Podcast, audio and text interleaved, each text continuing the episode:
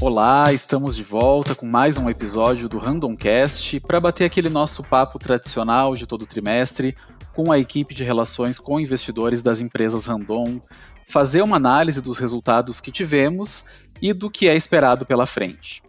Quem está na linha para conversar com a gente sobre como foi esse ano de 2020 para as empresas Randon e as expectativas do que vem por aí em 2021 são o diretor de RI e Finanças da companhia, o Esteban Geletti. Esteban, seja bem-vindo de volta aqui ao Randomcast. Obrigado, Isma. Obrigado a todos que estão escutando o nosso podcast aqui. E a gente conversa também com o business partner corporativo da equipe de relações com investidores, o Davi Coimba Siquete. Davi, obrigado pela participação aqui no Randomcast. Obrigado, Isma. Sempre um prazer estar aqui com vocês. Legal, gente. Vamos começar. Queria perguntar para o Esteban. É, 2020 foi um ano que começou com a expectativa de ser muito forte, com resultados recordes para as empresas random, mas a pandemia, que acabou declarada pela OMS ali em março do ano passado, gerou diversas incertezas, não só para as empresas random, mas para todo mundo. É, a companhia divulgou nessa semana os resultados de 2020 e, depois de uma série de medidas, tanto para a preservação da saúde dos funcionários e da comunidade, quanto para se manter sustentável nesse momento de tantas dúvidas, acabou conseguindo fechar o ano com números muito próximos do que tinha planejado antes do coronavírus surgir. Esteban, queria ouvir de ti como, como foi que isso aconteceu, como é que as empresas random chegaram nesses resultados. Isma, excelente ponto de partida para o nosso podcast. Né? A gente tem falado, o próprio presidente da companhia, o Daniel Randon, tem falado que nós vivemos três anos em um. Né? Geralmente o que a gente passou por 2020, a gente vê em três anos. Né? Ou seja, a gente começou o ano bastante otimista, com uma carteira de produção boa, sólida, e, e os dois primeiros meses do ano, do ano apontavam para um, uma operação muito boa, né? um nível de atividade muito boa. É, aí veio a, a pandemia e, e, o caos junto com ela, né? E a gente se, se resguardou, foi bastante conservador nesse momento, porque não sabia, nem nós, nem ninguém no, no mercado saberia o que, que a gente enfrentaria nos próximos meses, né? Para terminar o ano falando em inflação e risco de escassez de matéria-prima. Então, é, é bastante raro a gente ver esses três momentos no mesmo ano. Foi o que aconteceu ano passado. Mas os resultados que nós apresentamos né, e que a gente conseguiu sustentar no ano de 2020, apesar de toda essa volatilidade, um ano tão adverso, ele está suportado em cinco pilares. O primeiro deles é, é a gestão conservadora. Nós é, somos uma, uma companhia que carrega uma posição de caixa é, maior, porque a gente está num negócio que é um pouco mais volátil e, e a gente entende necessário carregar esse caixa como uma forma de segurança e temos uma disciplina em investimento, além de, claro, um processo de orçamentação bastante robusto e detalhado. O segundo pilar é, foi a atuação junto à comunidade. Aqui o, eu, a gente amplia o nosso público, além do nosso funcionário, principalmente a comunidade na qual a gente está inserido, em todas as nossas empresas, independentemente da, da cidade onde ela está localizada de fato, ano passado nós, nós extrapolamos os limites da, dos nossos portões e ampliamos a nossa atuação frente à comunidade. E exercemos esse papel através de doações, fabricação de componentes para EPI, fabricação de componentes para equipamentos de saúde também. Terceiro pilar vem na resposta rápida à pandemia. Nós começamos a viver o cenário de pandemia ainda em fevereiro, já que temos uma unidade da frase na China, e, e, a gente foi muito rápido em comunicar aos nossos funcionários, em trabalhar muito forte a conscientização de como enfrentar esse momento. Nada melhor do que ter informação. É, adotamos férias coletivas, é, adotamos o home office de forma muito rápida. Em dois dias, a gente conseguiu colocar quase mil pessoas em home office e adequamos a nossa estrutura para poder trabalhar no cenário de pandemia, com todos os cuidados que esse cenário exige de distanciamento, de proteção, de higiene. Né? Ah, o quarto pilar está relacionado à oportunidade. E eu tive a oportunidade, inclusive, de comentar isso em outro podcast, que no cenário adverso, no cenário de pandemia, no cenário de dificuldade, é onde surgem as oportunidades. E principalmente no nosso caso, a gente viu nesse momento uma oportunidade de acelerar a transformação. Só para trazer um pouquinho do que foi feito no ano passado, nós é, aproveitamos o, o, ano e aceleramos aí a constituição de novas empresas, começando com a Random Ventures no começo do ano. a RTS Industry, o CTR Innovation Lab, a Conexo também foi lançada durante o ano passado. Nós também é, concluímos algumas aquisições, como, por exemplo, a Ferrari, a Nakata, que havia sido anunciada em dezembro de 2019, e a Fundituba. Nós também é, realizamos o desinvestimento da Randon Veículos, nós vendemos os ativos daquela companhia por entender que é, a gente deveria concentrar maior o nosso foco da nossa gestão nos negócios cores e nós é, tivemos alguns investimentos em startup via a nossa Random Ventures, como a, a Truck Help e a Sum. É, e é, agora também o lançamento de, de, um projeto chamado de R4, em parceria com a For All.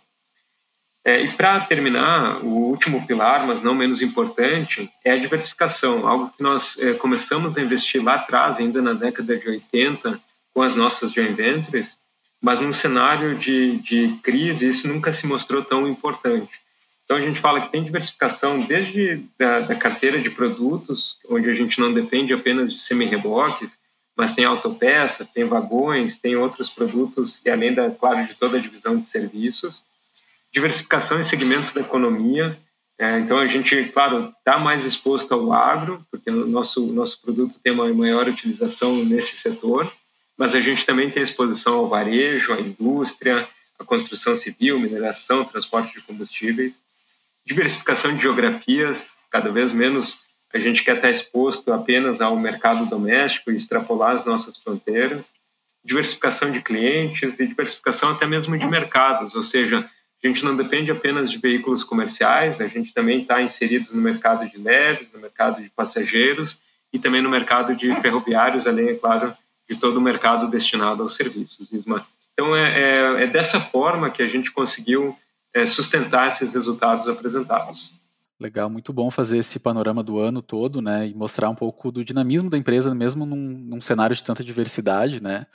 Mas, Davi, é muito dessa recuperação das perdas que o, o coronavírus acabou trazendo né, para todo o mercado ali no, no, segundo trimestre do ano, aconteceu no fim do ano passado, no, principalmente no segundo semestre, e eu queria aproveitar, assim, junto com os números consolidados do ano passado, as empresas Randon também divulgaram os resultados do último trimestre, e queria aproveitar e te pedir para passar um, um highlight aí sobre os destaques desse período do ano.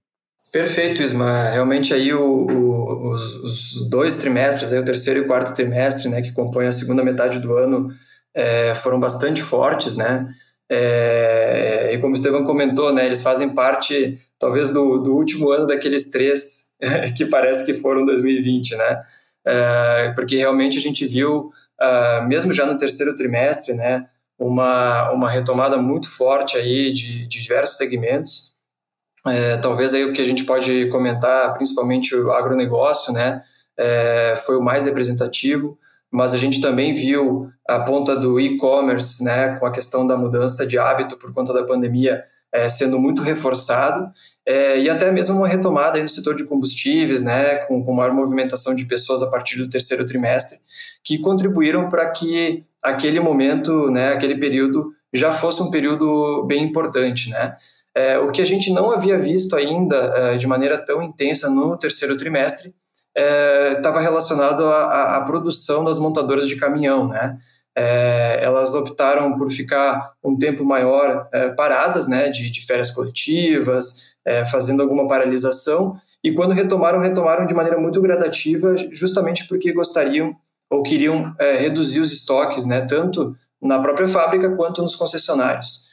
É, e aí, quando a gente uh, uh, começou a observar esse mercado, ele apresentou sinais de, re, de reação no terceiro trimestre, mas realmente quando ele veio forte com volumes, né, com uma taxa produtiva maior, foi no quarto trimestre do ano, né? Então, no pilar é, de mercado, né, quando a gente olha o, o nosso quarto trimestre, principalmente, ele teve aí uh, um, uma força bem grande de todas as frentes de negócio que a gente tem semi-reboques indo muito bem, né, já sustentados ali pelo agro, mas por todos os setores, a ponta de uh, autopeças ligadas à montadora, é, nessa recuperação forte de volumes, uh, tiveram a demanda bastante alta nesse trimestre, e na ponta de aftermarket, né, de reposição, uh, também, né, a gente viu não só a reposição de veículos pesados, é, ter um volume interessante, mas uma recuperação também de veículos leves, né? É, indicando que as pessoas também estavam se movimentando mais e até utilizando mais o transporte individual. Mas essa é só uma das pontas né, que explicam aí é, é a boa performance que a gente viu é, de terceiro e principalmente quarto trimestre, né? Uh, mas além disso, além do mercado estar tá favorável e das nossas linhas de negócio performarem bem, a gente também teve um fator adicional aí que foi a Nakata, né? Uh, se a gente recorda aqui que a Nakata, o closing da operação, né, o fechamento da operação foi em setembro, então durante o, o terceiro trimestre a gente trouxe né, os resultados dela somente em um mês, e agora no quarto trimestre a gente já trouxe os três meses completos, né? E, e ela é uma empresa que adicionou aí cerca de 180 milhões de reais nas nossas receitas, por isso é, que ela traz um impacto relevante né, para esse último período do ano. É, outro fator que contribuiu também foi a questão de sazonalidade. É, usualmente, o último trimestre ele é um trimestre mais sazonal que a gente tem, é, justamente por concentrar férias coletivas. Mas como ah, com a pandemia a gente teve que antecipar esse período de férias, ah, ah, acabou que no último trimestre nós tivemos praticamente um trimestre normal, ou seja, com mais dias trabalhados do que seria em outros períodos, em outros anos. E isso também contribui né, para o nível de atividade ter ficado acima do que seria o histórico para esse período.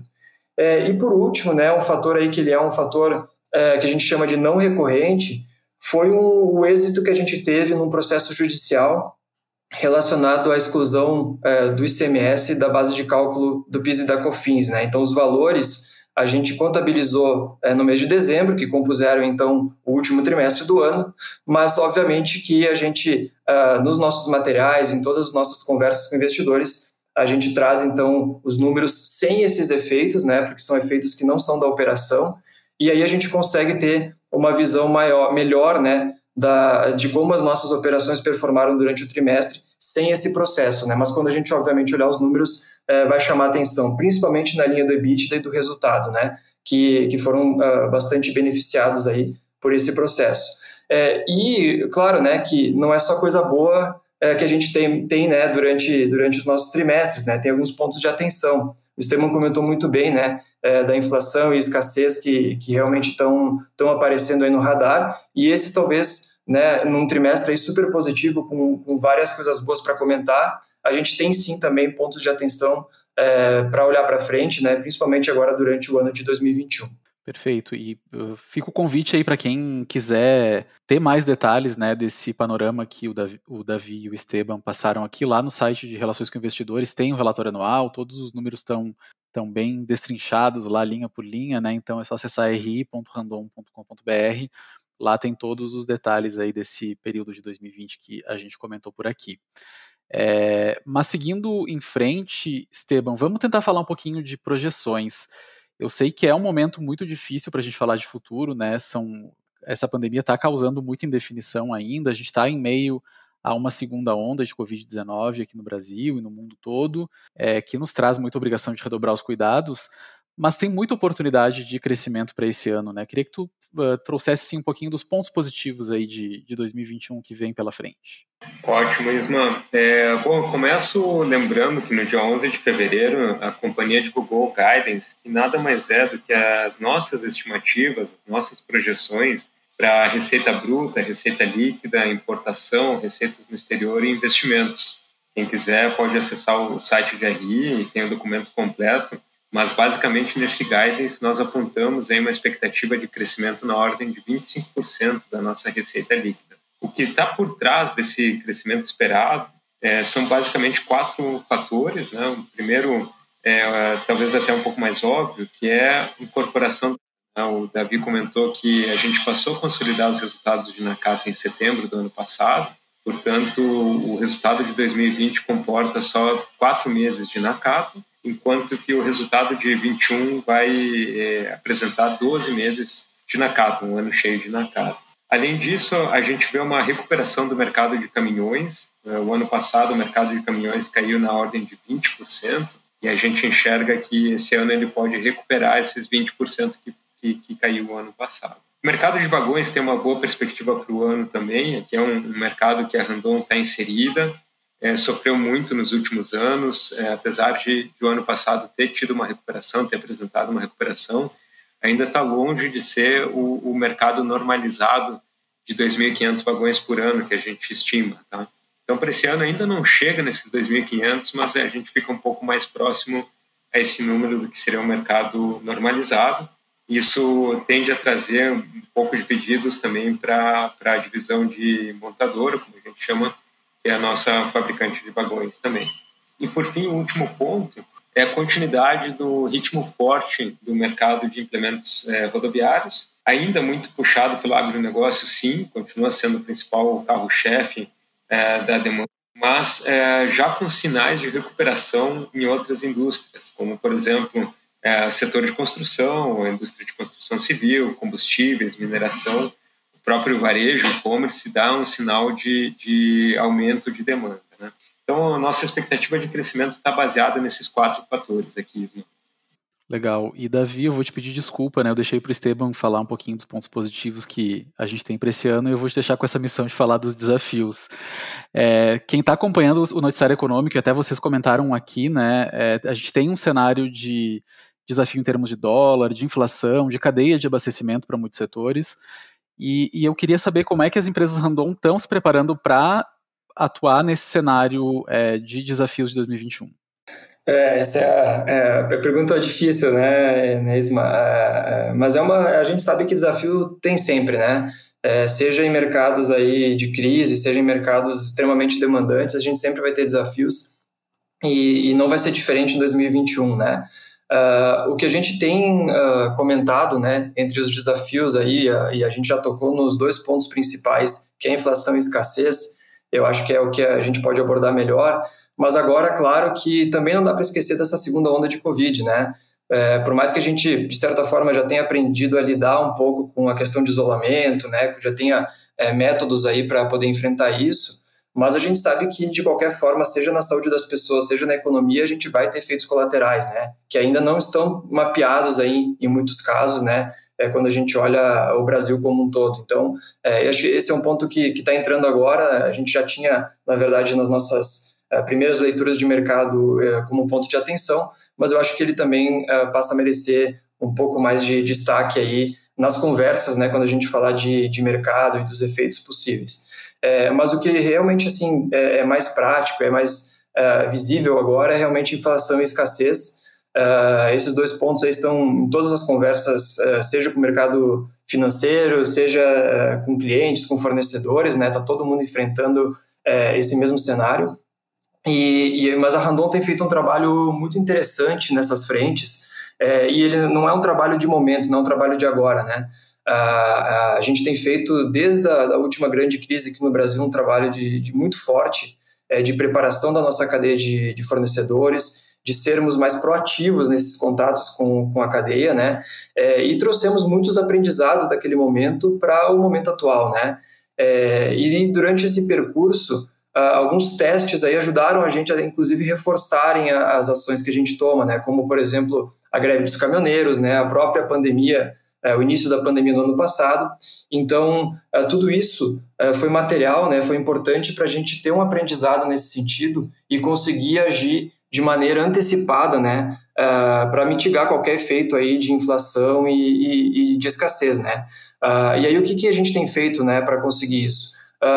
Nós já viemos, né, ao longo do ano passado, no movimento crescente de produção é, e nos primeiros sinais que a gente notou, né, de inflação e de uma possível escassez futura, nós já fizemos os contatos, né, com a nossa cadeia, então proativamente agimos nesse sentido, é, justamente para negociar volumes e inclusive renegociar preços, né? Uh, sabendo que a gente teria um período pela frente aí que poderia gerar, né, que poderia ter uh, uma maior dificuldade de fornecimento no mercado como um todo. Então a gente agiu antes até do que a maior parte da, da, dos fabricantes, né, na questão de negociar com a cadeia de fornecedor. E justamente para poder garantir a, entrega desses insumos, desses, dessas matérias-primas durante o período em que a gente tem agora pela frente de produção ao longo desse ano, né? Então esse foi um grande, um dos grandes uh, uh, trabalhos aí da nossa área de suprimentos, uh, referentes a principalmente garantir fornecimento e evitar problemas de escassez. Mas a gente sabe que isso também, eh, nessas negociações, nessas conversas, a contrapartida foi um aumento, né, de custos, aí, um aumento dos insumos é, não só por conta de a gente estar tá garantindo o fornecimento antecipado, mas também por ter toda a cadeia, né, principalmente aços, né, os metálicos, os metálicos é, vindo aí de um processo inflacionário, né, de um processo de muita demanda ou de uma demanda maior que oferta, né, que fez com que os preços subissem aí na distribuição é, para níveis uh, não vistos aí nos últimos 10 anos, né. E, e para mitigar esses efeitos inflacionários, é, a gente tem uma série de ações também é, que estão sendo feitas, desde iniciativas internas, né, e aí estão a questão de eficiência e produtividade que a gente tem investido muito, até substituir materiais em alguns produtos, uh, contatar fornecedores, negociar, renegociar contratos, né, mas também Uh, dado o tamanho né, desses aumentos, a gente está tendo que fazer reajuste de preços para os nossos clientes também. Né? Então, é, é um movimento que todo o mercado está fazendo e que a gente está tentando tratar da melhor forma possível para que isso impacte é, da menor forma aí os nossos negócios, as nossas operações ao longo dos próximos meses. É, então, esses são os desafios, Isma, mas a gente está tá bastante preparado e confiante de que vai conseguir superá-los. É, e assim, falando um pouco dos desafios e das lições né, também que, que essa pandemia trouxe, é, não sei quem, Esteban, Davi, é, pode comentar um pouquinho o que, que a pandemia é, ensinou para a gente nesse ano de 2020, né? É, e essa pandemia que continua nos acompanhando, o que, que deixa de alerta aí para a empresa em 2021? Ah, Isma, acho que eu posso começar aqui, Davi. Estou com duas palavras aqui que me vieram na cabeça imediatamente quando tu colocou a provocação. É, mas primeiro acho que é o que, que a pandemia não nos ensinou, né? Quantas coisas a gente teve que se adaptar, né? E aí é justamente essa primeira palavra, adaptabilidade, né? A gente saiu do escritório, foi para o home office, talvez a nossa vida pessoal e profissional nunca tinha se fundido é, nesse nível antes, né? A gente tinha uma certa separação e agora tudo se misturou, né? A gente vê as reuniões aí com filhos, as reuniões com barulho de cachorro no fundo, com construção. Agora mesmo aqui estou gravando podcast, tem pessoal cortando grama e, e, a gente vem se adaptando a essa realidade, né? E mesmo assim continua sendo eficiente, continua entregando os resultados, né? E, e, a segunda palavra, acho que é resiliência, né? Porque a gente tem enfrentado períodos difíceis, muitas pessoas têm perdido é, seus é, amigos, seus parentes, seus familiares, é um, algo bastante difícil de enfrentar, mas mesmo assim a gente segue em frente superando os obstáculos, né? Seja, de novo, na vida pessoal, no profissional, que cada vez está mais fundida, é, a pandemia nos, nos, testou bastante essa resiliência, né? E, e, que a gente consiga continuar com essa resiliência. Infelizmente, aqui a gente está num, num, período de bandeira preta em todo o estado, um certo retrocesso. Dá sim aquele desânimo, aquela frustração, mas a gente tem que ter essa palavra na cabeça aqui: resiliência para superar mais esse obstáculo e ter certeza que cada dia que passa a gente está mais perto do fim dessa pandemia.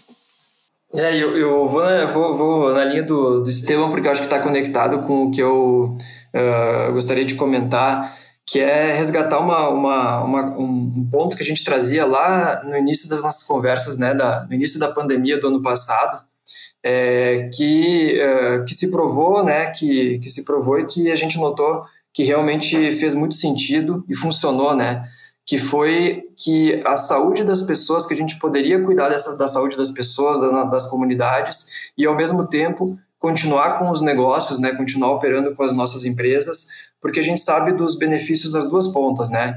É, e, e, era uma coisa que a gente falava lá no início, né? A, discussão estava muito polarizada entre parar todos os negócios porque tinha que preservar a saúde ou continuar todos os negócios, né? E a gente vinha com uma fala muito de uh, construtiva no sentido de dizer dá para dá para levar as duas coisas em conjunto. E assim a gente fez durante todo o ano e tem feito agora, né? Nesse momento mais crítico. É, realmente a, a gente tem feito um cuidado excepcional aí com a saúde, então, né, das pessoas que trabalham nas empresas nas comunidades do entorno, né, com os próprios familiares, é, e ao mesmo tempo conduzir os negócios aí de maneira muito boa, né, com, com, os desempenhos que a gente tem comentado aqui. Então, é reforçar essa mensagem, né, é, de que a gente pode sim levar as duas coisas em paralelo e que a gente não tem que é, reforçar ou que tem que levar uma em detrimento da outra, né? As duas podem andar bastante juntas e a, acho que a Randon é prova viva de que a gente consegue isso. Tá? É legal, e até queria aproveitar e reforçar um convite para as pessoas seguirem se cuidando, né? É, com o distanciamento social, com o uso de máscara de forma correta, com a higienização das mãos, assim, e a gente até pede um pouco de desculpa, assim, a gente tá, a gente criou esse podcast lá no começo do ano passado, a gente conseguiu estar tá junto é, no estúdio gravando com uma qualidade de áudio, assim, excelente, uma vez, depois veio a pandemia, a gente teve que, que gravar de forma remota, né, e a gente está aí, né, adaptado, mas seguindo com todos os cuidados que a gente precisa ter para manter as coisas funcionando e todo mundo com saúde. É, reforçado esse convite, eu queria fazer outro convite agora para o Davi. É, Davi, está é, tá aberta de novo né, a, a votação do Institutional Investor, que é uma premiação super importante aí de, da, de, de relações com investidores né, no mundo todo. Queria que tu fizesse um, um convite aí para o pessoal participar, quem está ouvindo a gente. Com certeza, Isma. A, a, a Institutional Investor realmente é um, é um, é um é uma pesquisa muito importante para o RI, né, como globalmente falando, né, é, e a gente vê nela uma oportunidade muito importante de receber o feedback, né, dos nossos investidores, né, principalmente investidores institucionais, é, sobre como o nosso RI está tá atuando, né, sobre possíveis melhorias que a gente pode fazer. É, então, para a gente é bem importante a participação né, é, dos investidores nessa pesquisa e a gente vai deixar o link é, na descrição do podcast para que vocês possam acessar e aí comentar um pouco né, é, sobre o nosso RI, sobre melhorias que a gente pode fazer. Para a gente é sempre muito importante essa interação aí com nossos públicos e, e os nossos investidores. Perfeito, então fica todo mundo convidado aí a participar da, dessa pesquisa e a gente vai deixar o link, então, como o Davi falou, na descrição do podcast. Podcast que a gente vai encerrando por aqui. É, queria muito agradecer a presença dos colegas ali de relações com investidores das empresas Randon. Então, é, Esteban, muito obrigado por ter retornado aqui ao nosso Randomcast. Isma, muito obrigado a ti pelo convite, pelo espaço e obrigado novamente a todos os ouvintes. Queria agradecer também ao Davi. Davi, muito obrigado pela participação. É sempre um prazer, Isma. Obrigado, Esteban, também. E vamos tocar em frente esse ano aí com muitos desafios, né? É isso aí. Queria é, convidar você, se você ainda não segue é, o nosso Randomcast, a gente está disponível no Spotify, no Apple Podcasts, no Google Podcasts. Vem muita novidade aí ao longo desse ano. É, segue acompanhando se você gostou do nosso conteúdo. É o nosso Randomcast de número 17 vai ficando por aqui. A gente tem um encontro no nosso próximo episódio. Um abraço e até lá.